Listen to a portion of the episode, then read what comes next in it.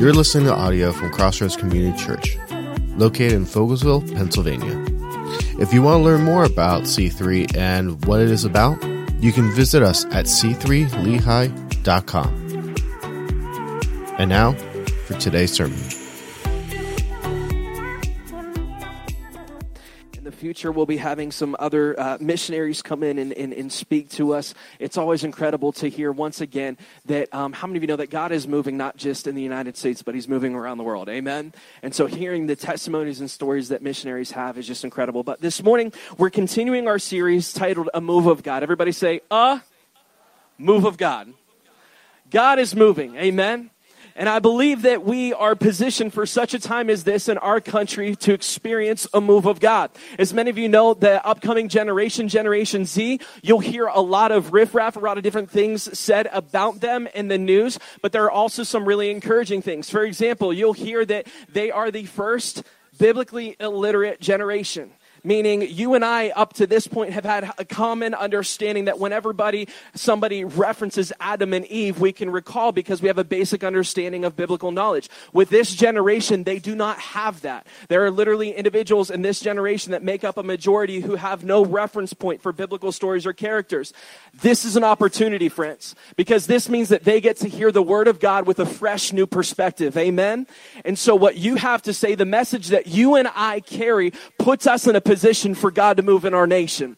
I want to encourage you that as you hear different things from the media, as you hear different reports about Gen Z and the millennials, can I just encourage you to measure it according to how God sees them? Amen. I want to just encourage you that in twenty twenty, as you step out, anytime you hear a false report or a negative report, can you spin that just for me and ask yourself the question, what would God have me do? Amen. And I promise you that as you begin to ask those questions in twenty twenty, you'll experience a move of God. God, but this morning, I want to talk about the hope and courage that you and I carry on our shoulders by knowing God. You see, when you know God, you once again are putting yourself in a position to experience Him move. When God moves and you're in my life, hope is restored. When God moves and you're in our life, we walk in His promises. We walk according to His word. We're not walking around in kind of the mundane anymore. We're not walking around, nor should we be walking around with hopelessness. But we see all throughout Scripture that when Jesus moves, things happen. When Jesus moves, lives are healed, lives are changed, so much so that individuals will literally sit down for a simple meal, a simple dinner with Jesus, and next thing you know, towards the end of the meal, they're talking about, Lord, I want to make it right with you. I see you as the Son of God, and we see this genuine relationship between Jesus and people. Anytime that Jesus moves in the area, things happen. This morning, I believe that Jesus, that God is calling us to a move. In twenty twenty, that we need to be on the move. You see, friends, one of the things that you and I carry is eternal hope. And I feel like this is one of those principles. We, we talked a little bit about it last week. This is one of those principles that we hear all the time, so much so that we become numb to it. You know what I'm talking about? Have you anybody else ever hear something over and over again and you just kind of become numb? Just goes over your head. Anybody? Just you, Pastor Donnie. Okay, cool. So with that, um, whenever we hear different things, I saw you, Joseph. I'm sorry, man. You you raised your hand. Thanks for having my back. Uh, so with that, when God moves, things change. And I feel like when, when we as the church position ourselves with the understanding of the eternal hope that we carry, when we understand the gravity and the weight of the hope that you and I carry in eternity, I believe that that's when God is going to begin to move us. Here's what I mean by that. There was an individual that I encountered not too long ago who's telling me this story, and this is just a glimpse at the weight of eternity. He said, Pastor, I was going through a difficult time, and and it was the most terrifying moments in my entire life where I went to the doctors and they came back and they said, we're going to have to run some tests. He said, and throughout this conversation with the doctor, you know, we began to discover that they believed that that I had cancer. And he said, so waiting for the test results to come back the next couple days, he said, it didn't matter what car I had. It didn't matter what house I lived in. It didn't matter what was in my retirement fund anymore. He said nothing else in life mattered aside from the fact of who Jesus is to me. And friends, we have a generation that's coming up that has no understanding or knowledge that eternity isn't a thought on their radar. And you and I, carriers of hope, cannot risk the opportunity to reach a generation by becoming numb to the message that we carry. You and I are carriers of hope. And there's going to come a point in time, the statistics are in, one out of every one person dies. Shocker, right? There's going to come a point in everyone's life where we are faced with death. And it's in that moment where people are going to begin to understand the reality of eternity. What are we doing as a church to position ourselves for a move like this? You and I carry hope. I said, you and I carry hope in our everyday life. So this morning I want to talk about this movement, this carrying. Let me just first start by saying this. A movement of God takes walking by faith. If you would turn with me this morning to Joshua chapter three. To experience a movement of God means that you and I step out into an uncomfortable area. It means that you and I step out into an area of the unknown where every step that we're taking, just want to preface it with, we are taking steps according to God's word. What we're doing aligns with his word. That's the measuring stick. But beyond that, whenever we walk by faith, we're ultimately walking into the unknown. We're taking risks.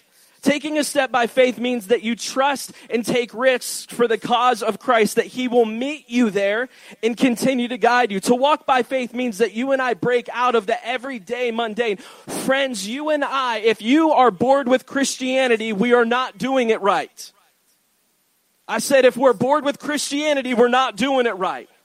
Christianity was designed to be activated, to be on the move, to be in motion. And to be in motion means that you and I are taking steps of faith. To walk by faith means that you are put in uncomfortable positions, trusting that Jesus will lead you through it. To walk by faith is extraordinary adventure and risk. To walk by faith means trusting in the Holy Spirit leading into the unknown and trusting in the Holy Spirit's conviction and compelling us to other things. When you and I walk by faith, that means that you and I are living in a lifestyle of taking risks. Come on, somebody. I don't want to be bored with Christianity. I don't ever want to come to the place where I, I'm just kind of saying, you know what, um, I'm not really sure where to go from here. I don't ever want to come to the place where I think that I know everything with Christianity. I've heard the gospel. I, I'm good. God has so much more for you. Joshua chapter three, verses nine through sixteen. Joshua said to the Israelites, "Come here and listen to the words of the Lord your God. This is how you will know that the living God is among you and that he will certainly drive out before you to the Canaanites, the Hittites, the Hivites, the Periz- uh, we're going to skip over that one, the Gashuites, the Amorites, the Jebusites, the mosquito bites." I just wanted to see if you were paying attention. "See, the Ark of the Covenant of the Lord of all the earth will go into the Jordan ahead of you. Now then, choose twelve men from the twelve tribes of Israel, one from each tribe. And as soon as the priests who carry the Ark of the Lord, the Lord of all the earth, set foot in the Jordan, its waters flowing downstream will be cut off and stand up in a heap." Pause. They're being called to walk by faith. Verse fourteen, "So when the people broke camp to cross the Jordan, the priests carrying the Ark of the Covenant went ahead of them. Now the Jordan is at flood stage during the harvest, and yet as soon as the priests who carried the ark reached the Jordan and their feet touched the water's edge, the water from upstream stopped flowing. It piled up in a heap for a great distance away at a town called Adam in the vicinity of Zethron, while the water flowing down to the Sea of Abra, that is the Dead Sea, was completely cut off. So the people crossed over opposite of Jericho. The priests who carried the Ark of the Covenant of the Lord stopped in the middle of the Jordan and stood on dry ground, while all the Israelites passed by until the whole nation had completed and crossed the dry ground." They were called to take a step of faith. I just want to talk just for a moment. Have you ever felt the power of nature? Like, have you ever stepped foot in the ocean and felt a current that was stronger than you? Back in Pittsburgh, there's this area. It's a national park called Ohio Pile. And there's many rivers at this area. And when I was a youth pastor, we would constantly take groups of teens um, down to this river area, whether it was fishing or my favorite, cliff jumping into an area of the river where there was this huge gnawed out area that was like, it was a swimming hole. So you could literally jump off of cliffs into this hole. And I remember we were swimming around, and a few of the teens went over to a waterfall area. And I'm not talking about anything that was like, you know, Niagara Falls. I'm saying like it was about, you know, probably six to seven feet high. But there was this area that was carved out behind the waterfall where you could kind of sneak back in. And there was this, and there was this perfect area where we could kind of put our hands out. And it was amazing how this, this small river had so much power. In this area, you could really appreciate the power and the motion that was behind this river. We literally would put our heads out, and it would almost take us straight down to the bottom. There was so much power and weight behind this. Friend, what I'm getting at is the power of a river at flood stage is not a wise choice to cross. Sometimes God calls us into things that don't make sense, nor do they seem wise at the time. Walking by faith. In this moment, the Israelites are walking by faith because they're walking into God's promise. The people took a step of faith, and it led them to a never-before experience. Friend, if you want to experience things with God that you've never experienced before, you have to do things that you've never done before. If you and I, if you and I truly believe that God has more, and that we're on the brink of something, and that we're on the, you know, we're kind of standing on this platform of God, I'm ready to discover more, then you also have to take into account that God is calling you to a place to take a step of faith. To walk into these rivers was an unwise choice at the time. It wasn't practical or wise to cross the Jordan during flood stage, but God's word said otherwise. Stepping out in faith doesn't always seem convenient or reasonable. And I just want to I just want to take a moment and, and just pause on this, because sometimes we look at faith as this unbridled, reckless action. This was a wise choice on their end because they knew that God had told them to cross. When God's word says to do something, it might seem reckless to others, but as long as his word says to do it, it's actually the wise choice.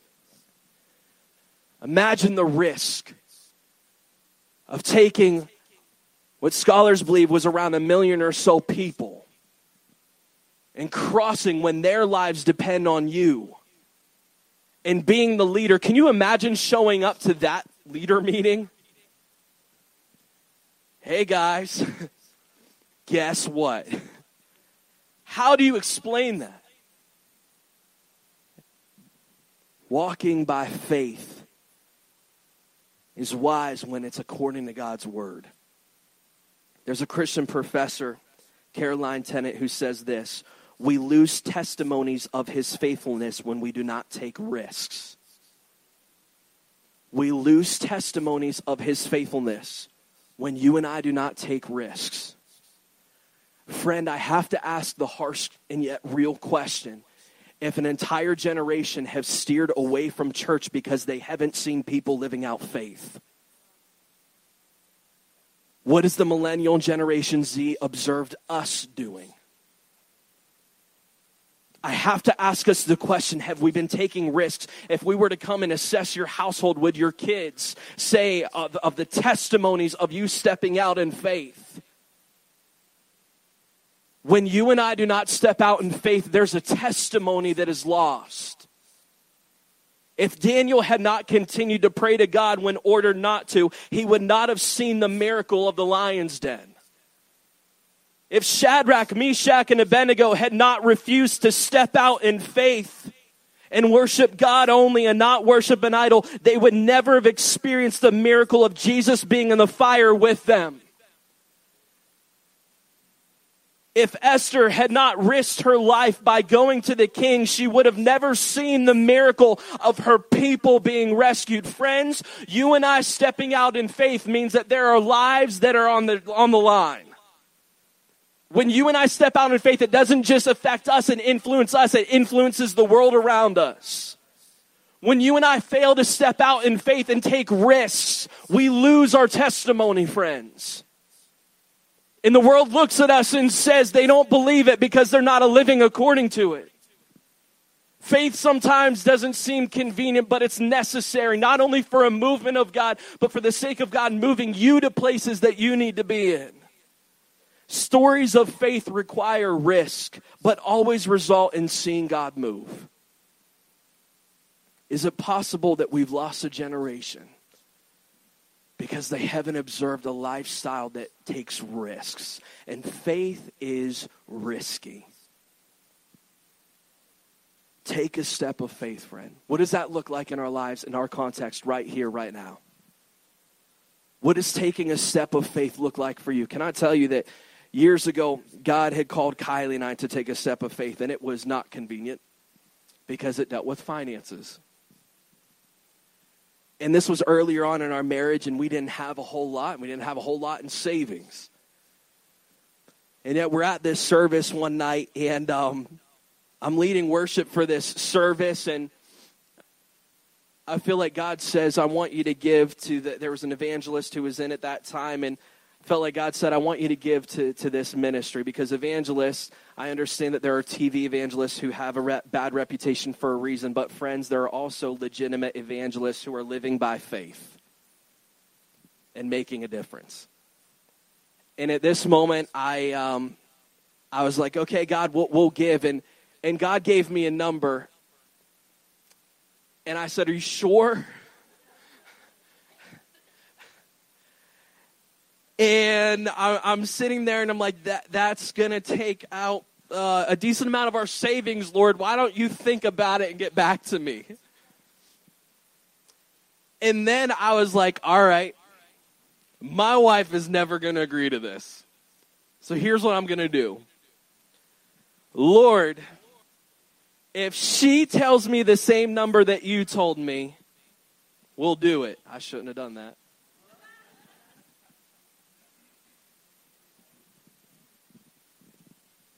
And I'm standing there, and I'm smiling and happy because I had money in the bank. And I'm like, this is never going to happen. And immediately after the service, Kylie comes up and says, hey, I've been praying. I said, why? What did I tell you about that?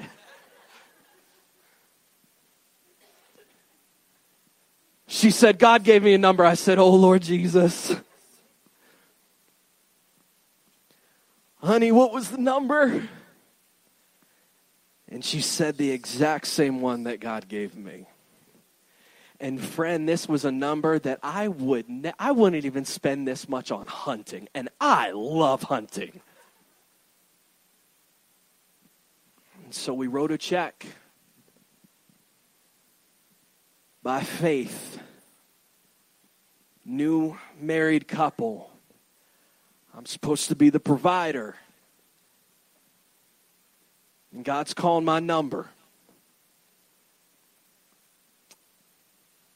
And later that year, we hadn't seen much come back into the account because God likes to take his time on things. We all come to church and say these cute things in his timing. Shut up. Let me tell you the reality of that. I'm going to get an email about that comment. And so then we come to find out that at a church that we served at, there was a mistake with some payroll things. Now, we were going to get hit with taxes quite hard. Thousands, thousands, thousands. And I'm mad. And I'm like, God, I thought you said, be careful whenever you start quoting God. And so people start giving Kylie and I checks. I felt the Lord tell me to give you this. And not only was that amount put back into our savings through random acts of kindness, but when tax season came around, that large chunk that we gave was counted as charitable giving. And we did not owe nearly as much as we thought we were. As a matter of fact, we barely owed anything. Friend, before the Israelites stepped into the water, scholars estimate that a few miles up the river, it had been cut off for it to pile up. Here's where I'm getting at. Before they took the step of faith, God had already marked out a way for it to happen. God knew what the end of our year financially was going to look like. And I can't imagine what we got to, what we would have experienced during the tax season had we not taken that step of faith. Now, I'm not saying that taking a step of faith is always finances. Sometimes God puts you on an airplane to a missions trip, and the whole time you're saying, God, I don't know why I'm here. And then by the end of the missions trip, you're saying, thank God. Friends, you and I cannot experience testimonies of his faithfulness. Come on, somebody. If you and I are not willing to get our feet wet, if you and I are not willing to get into that river saying God is a God of his promises, God is a God who keeps his covenant. Come on, somebody. If you and I are not willing to step out of the boat like Peter did, then we can never experience what it is to walk on water, even if it's just for a few moments with Jesus. We lose our testimony when we start playing safe. God is calling us in twenty twenty to be a church who takes risks that's beyond our understanding, that isn't convenient, that doesn't always make sense, but we have to take a step back and say, God, according to your word, I'm going to get my feet wet. Friend, if we want to experience a move of God in our nation, the church has got to be led by faith. Next, you are a movement of God. You are. You're the movement. One of God's gifts to the earth around us to help reach the lost is the gift of the church. The church is not this building, not this property. The church is you. You are a movement of God. God used the Israelites, his people, to demonstrate faithfulness, whatever you want, godly lifestyle living. He used the Israelites to represent a separated life from the world around us. And friends, that's that, that didn't just end in the Old Testament. God is still using his church to influence and show nations around, counties around, towns around those churches what it is to live and walk by faith in a real God. Where he moved, they were an influence to those people. Where he moved his people, they influenced other people. That's the way that it works. Jesus used his disciples to teach others. And then his disciples experienced this incredible thing called Pentecost, where the Holy Spirit empowers us for what? Movement. George MacLeod, founder of a ministry, said this: Christ is a person to be trusted, not a principle to be tested. The church is a movement, not a meeting house. The faith is an experience, not an exposition. Christians are explorers, not map makers. It is a present experience made possible at Bethlehem, offered on Calvary, and communicated at Pentecost. He says the church is a movement, not a meeting house. I heard one day in a young man's rap solo, he said, the church is a hospital for the broken, not a museum for the righteous. Friends, he must have been eighteen or nineteen years old. Why did he say those words? Why did he include that in his song? Are we walking by faith? Are we his movement? John fourteen twelve says this. Very truly I tell you that whoever believes in me will do the works I have been doing, and they will do even greater things than these, because I am going to the Father.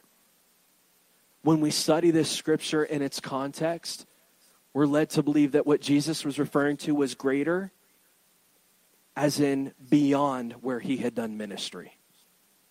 Greater and more, as in all over the world. Greater because you and I, he was about to enable.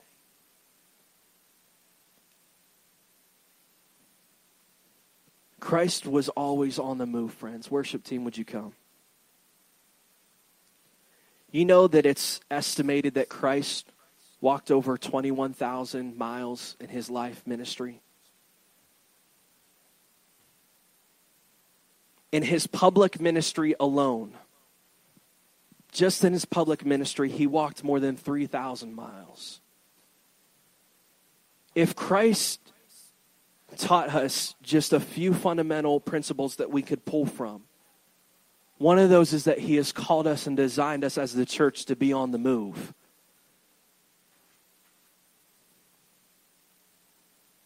I feel like in our church context, sometimes we pray kind of passively. And and here's here's what I mean by that. In the English language, there's active verbs and there's passive. Active makes it personal. It says, I'm the one doing the work. Passive means somehow it happened. For example, my toddler's really good at passive. I'll hear a crash in the other room and I call it, Cadence, it fell. It just fell? No. And this is kind of like the stage of life that she's in right now is, is she's figuring out what do I take responsibility for and what do I just say kind of happened. And so our days are filled with random noises happening around the house and calling on her, giving her the opportunity to make it active and say, I dropped this, I pushed this. And sometimes she gets it right, and other times it just so happened to fall. And friends, in our prayer language, we sometimes get caught up in this passive prayer. Lord, would you move, start a revival, without ever thinking, God, start a revival in me. God, move me. We take on this kind of passive persona where where it's God's responsibility to do it. And friends, can I just say that to an extent, there's nothing wrong with that, because there are things that only God can do and we have to entrust that. That's what I'm saying. But I am saying that a lot of what Jesus taught us is to take action and take responsibility. What would the church look like if we were being, if we were willing to be the answers to the prayers that we prayed? What would our country look like if the church stopped saying, okay, God, you know, just go ahead and handle this, and we took on kind of an Isaiah mentality, here I am, Lord, send me. You are a move. You and I are designed to move. And friends, the, the days of showing up at, at church and just kind of keeping seats warm, they're gone. That time has come to an end. And there is an opportunity that the church is faced with in the United States that we have never in history encountered. And that's generations looking at us right here, right now, as we claim the title Christian. They're looking to us to claim the lifestyle. You and I are a movement. That's why Jesus said, greater things than these will you do, because he anticipated us. There was an assumption in the way he talked that you would go into all the earth.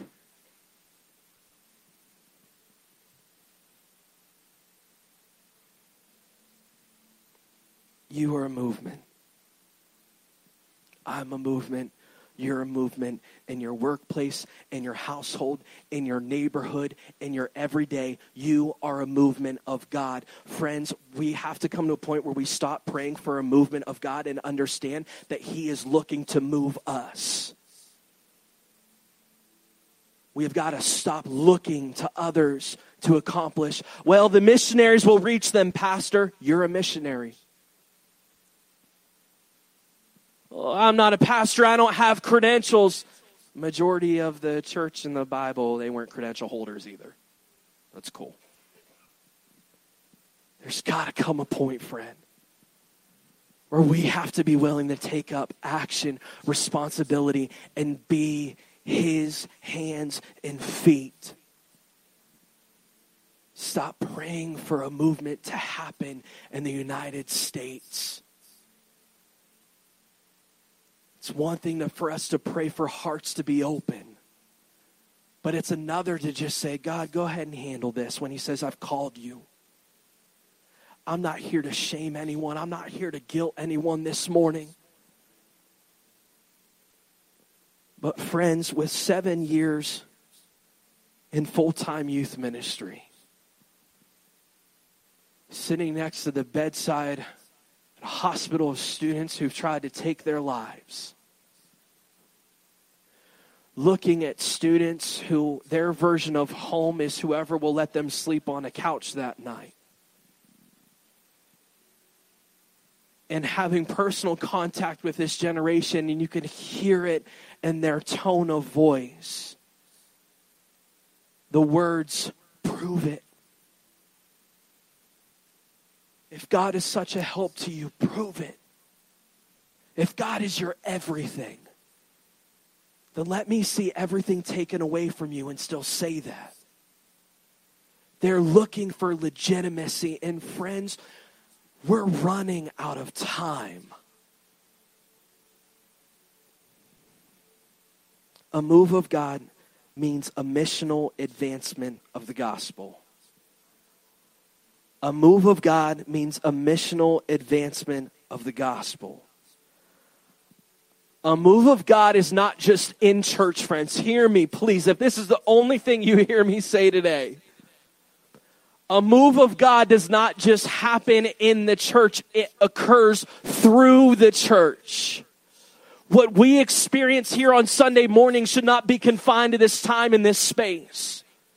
What we experience tonight at our worship gathering should not be confined to this time and space. The church was intended for movements to not just be confined to us, but for us to be the mode of transportation for God to move in the world around us. Are you hearing me this morning? You and I are a movement. And a movement in its heart means that the gospel is being advanced, that the gospel is being talked about. Friend, do we know how to share our testimonies? It's a basic fundamental to what we believe. Do you and I, if we were to sit down with people who don't know Jesus, how would we tell them?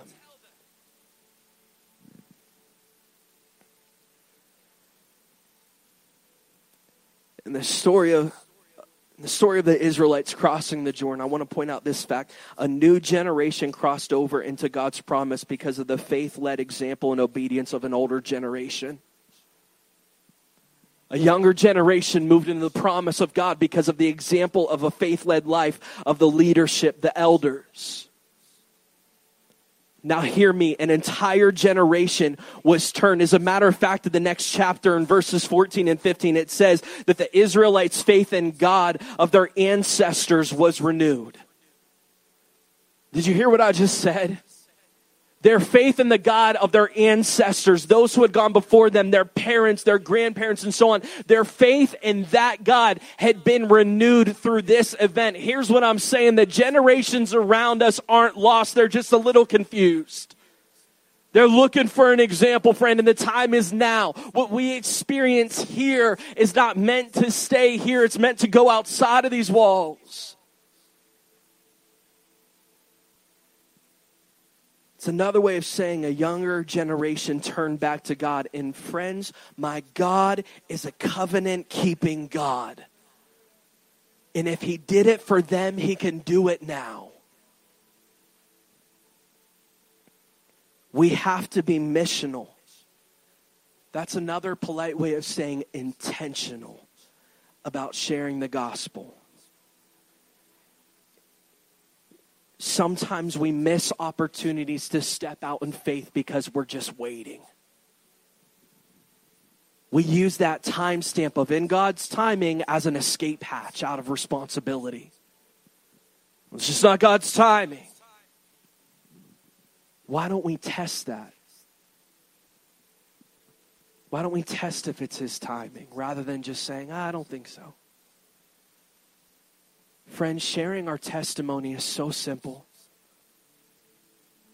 Who we were before Christ, how we came to know him, and who we are now. That's it. Who we were before we knew Jesus, who, how we found him, and who we are now. Those three, three, three things. Before, how we came to find him, and now. And we overcomplicate this. We get freaked out. We feel like we have to use this crazy, I was going down the highway and God punched me in the face. And I heard a voice of the archangel say, Donnie. It's as simple as this is who I was before I knew Christ. This is how I came to find Christ. And this is who I am now. And friend, it has to be intentional. I cannot emphasize this enough as we conclude. It's got to be intentional. We can't just kind of wait for safety to happen. You've got to get your feet wet.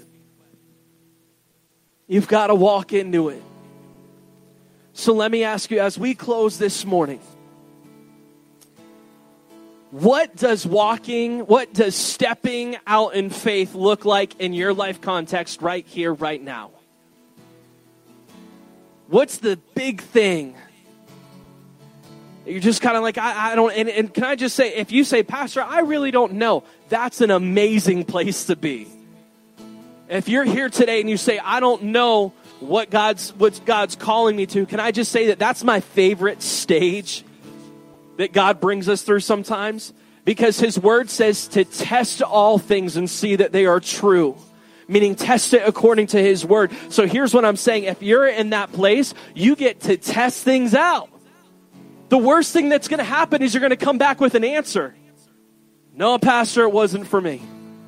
Awesome. Now we get to test the next thing according to his word. That is a beautiful stage to be in.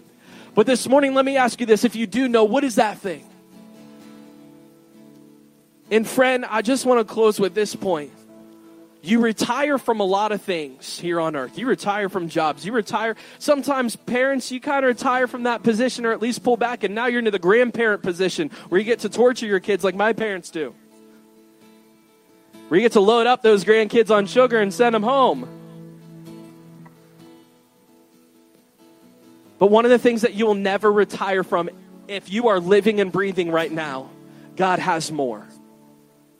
You will never retire from taking up action and being a movement of God. Amen? And isn't that just the goodness of God?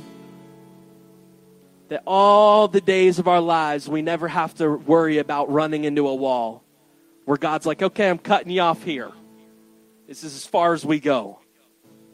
But isn't that just the goodness of God that day after day, he has more? He has an area for us to grow in. Would you stand to your feet?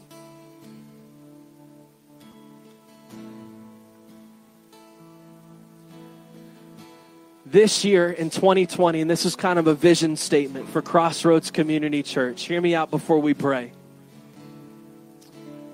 We are going to be a church that is on the move. I promise you that. I believe that God is calling us as C three Church to move. And I want to see God use us this year on a more local level. In twenty twenty-one, I want to start planning some overseas missions trips. It's time. It's time for us to get out of our comfort zone, to get out of the cultural context of what we've known. It's time for us to get uncomfortable because with great risk, there is great reward. When you step out in faith, I'm telling you, the testimony that God gives you is unlike anything you've ever experienced. If you want to experience the faithfulness of God, you got to step out in faith. It's a testimony that can't be bought. It has to be earned. So this year in twenty twenty, we're going to be a church that is moving towards what God has for us. Building community, doing what I refer to as in-house outreaches, where we do events here, reaching those around us. And can I just say that I'm still in a buzz for what God did here on Christmas Eve. Come on, somebody. For those of you who weren't here on Christmas Eve, we had over one hundred fifty people walk through our doors. More so than that, there were salvations that happened that night from young and older generations across the room. People came to know Jesus. That's not where God is cutting us off at, though, C three. He has more. Amen. Amen. Would you bow your heads? Father, we thank you so much, Lord Jesus, that not only did you call us to movement, but you sent your son, Jesus, to exemplify what it is to be moving in accordance to God, to be moving with God. You you sent your son to kind of give us this map, this outline on what we should do, how she, how we should live. And Lord, we thank you so much that you've not only called us, but you've equipped us. So God, I pray that here this morning, that as we walk out of this place, that we will understand and get a hold of that reality that we are a movement of your presence, that we are carriers of your presence, that where we go, you are sending us, you are going with us, you are preparing the way before us. God, help us to get our feet wet. I pray that twenty twenty would be a year where at the end of this year, we have testimony after testimony of people who come and say, Pastor Don, I don't understand it. I took this step out of faith and this is what God did. Lord, we understand that we can't claim to be faith driven, to be walking by faith if we aren't actually walking into unknown. So Lord Jesus, help us to take risks. Help us to be a church that is relentless, that has the heartbeat that you gave us, which is a heart for the lost. Help us, God, to be a movement in our county, in our state, in our nation, in our world, Lord Jesus. Help us, Lord, to be your hands and feet in Jesus' name. Mike is going to lead us in this last worship song.